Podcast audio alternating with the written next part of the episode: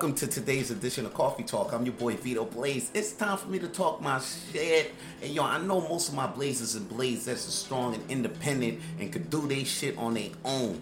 But yo, the stupidest thing and one of the saddest things that you could ever do for your life is resist help, especially uh, when it's coming your way.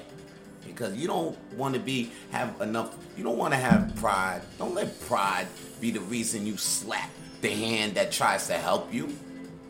We could. I know for sure you got this shit, and I know sometimes I got this shit. Sometimes people be want to help me all the time, but I be like, yo, I got this. I got this. I don't need your help.